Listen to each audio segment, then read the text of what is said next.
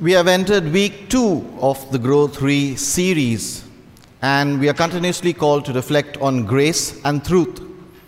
And last time I had shared in the, in the homily that grace is God abiding in us, and the truth is that God is coming. So when we look at it this way, both go hand in hand. Okay, and this is just a summary of what we were talking about last Sunday.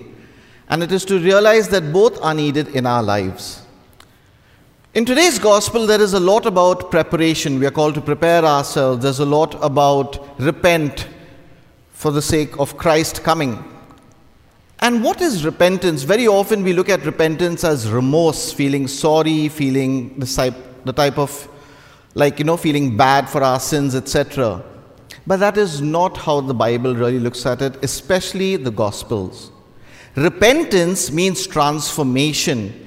It is to try to find ways in which you transform your whole self in order to be ready when Christ comes.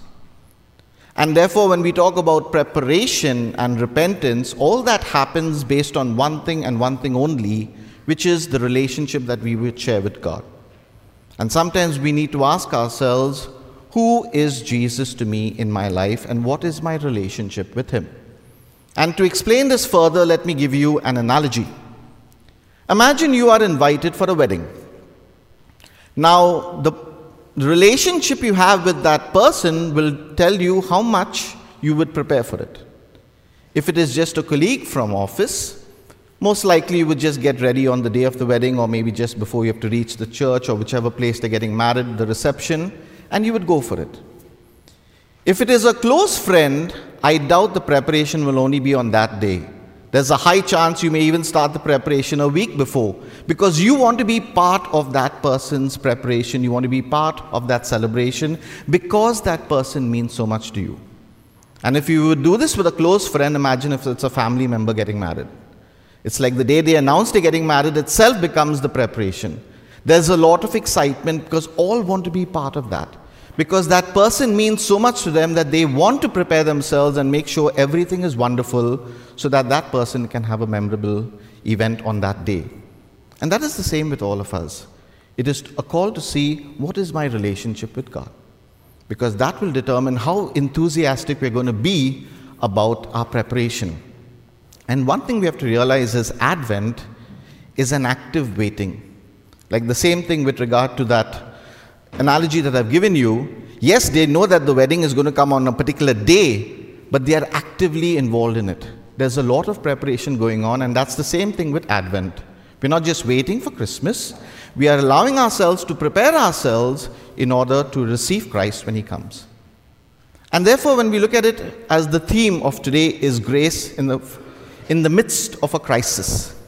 And it's kind of goes hand in hand with the theme of the second Sunday of Advent, which is being peace or being at peace with oneself. And therefore, to achieve peace, we require two things. We need to basically be able to make a choice, and we need to plan. What do I mean by choices? A story that I came across years ago, and I've used it very often for myself and also shared it with others at seminars and retreats it is an internet story, so it's technically not true, but it's one of those life lesson stories. And it was a story about this man named Joe who was a bartender. And everybody who was in his company was always happy. He always found a way to make people happy, and he was always happy himself. And one day, his bar was broken into, and some of the thieves came in and they not only stole things from the bar, but they also left him battered and bruised. So he was in the hospital in you know, bandages and kind of casts. And yet, when people came to meet him, because they all loved him so much, he was always finding a way to make them happy. He was laughing, he was cracking jokes, and making sure everybody who was around him was also happy. And they asked him, they said, Joe, this doesn't make sense. How can you be so happy? How can you be so happy all the time, especially in a crisis like this when things are so difficult for you? And I know, and we know, that you are in pain. And he says, My philosophy is very simple. Every day when I get up and when I'm washing my face and I see myself in the mirror, I tell myself, Joe, you have the choice to allow somebody or something to affect you. And he says, every day, that's the choice I make. So, in order for us to be at peace with ourselves, we need to learn to make choices. We choose to either be disturbed or we can choose to be at peace. The choice is always in our hands, and that is the gift that we have received from God. And therefore, the other thing is planning. So I would like to go into the preparation part a little more before I speak about the last part of being a messenger for Christ.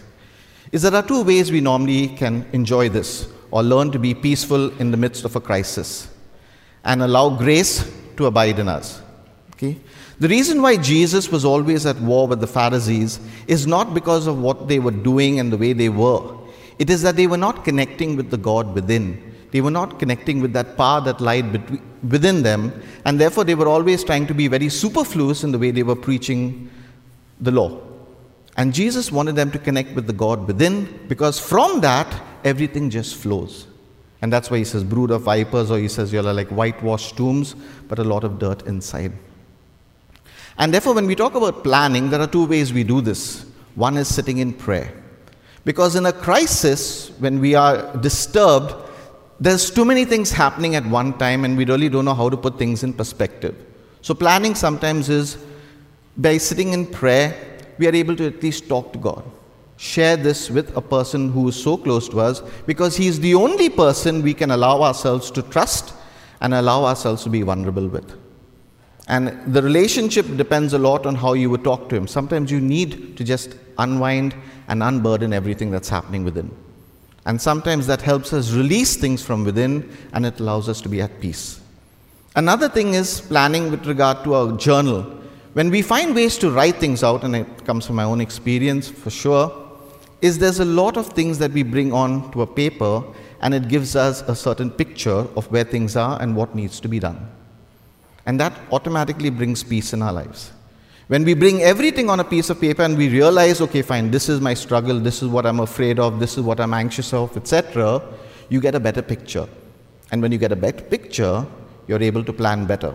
And when, by planning better, automatically you are at peace. And the important thing about doing all this is that it helps us be messengers for God, which is what the second part of the gospel is all about. It is to be messengers for Christ. And that's what Advent does. That's the most beautiful thing of Advent.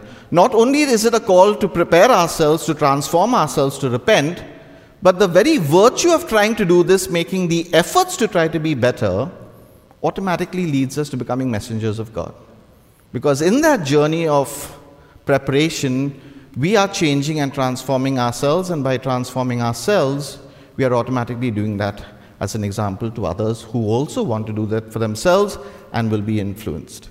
And therefore, that's the call we have for today, which is simply to be able to get in touch with the God within, to, uh, to get in touch with the God that abides in us, and allow ourselves to make the choice to always be at peace with ourselves and with others, knowing that God is always with us and He's there to guide us and to give us the courage to say yes to everything in life.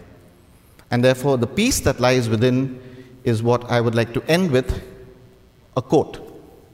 And it's simply that in the midst of life's struggles, we all have the ability to stand at the center of our own peace. And that peace, my dear friends, is the God within. Amen.